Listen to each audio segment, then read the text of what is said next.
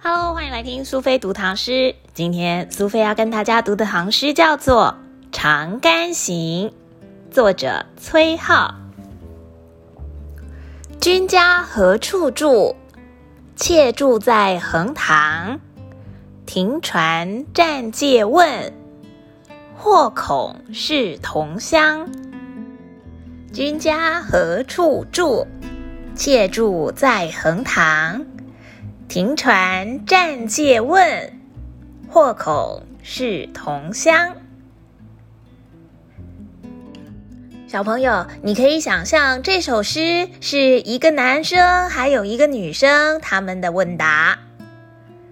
君家何处住？说的是，哎，这位哥哥啊，你的家里住在哪里呢？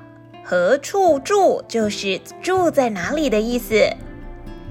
妾住在横塘，就是这个女生她自己回答：“我的家是住在健康的横塘这个地方哦。”停船暂借问：“哎，这位哥哥，你把船停下来吧，让我借问你一下。”或恐是同乡，因为我听你的口音，说不定我们是同乡的人呢。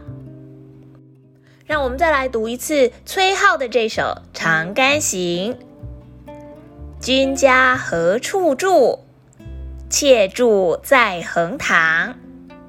停船暂借问，或恐是同乡。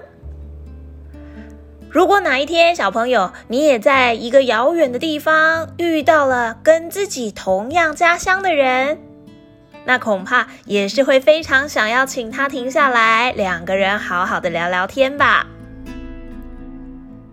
作者崔颢早期的诗写的通常都是妇女的生活，有的时候呢会讥讽有权有钱的人。不过到了崔颢的晚年时期，他漫游各地，从军出塞。所以诗歌的题材就转为边塞风光，还有战争为主，风格也变得跟本来不一样。而崔颢最有名的作品就是有“七律第一”之称的《黄鹤楼》。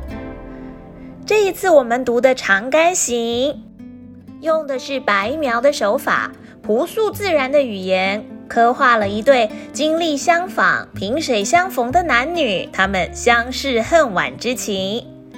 最后，我们再来一起读一次崔颢的《长干行》吧。君家何处住？妾住在横塘。停船暂借问，或恐是同乡。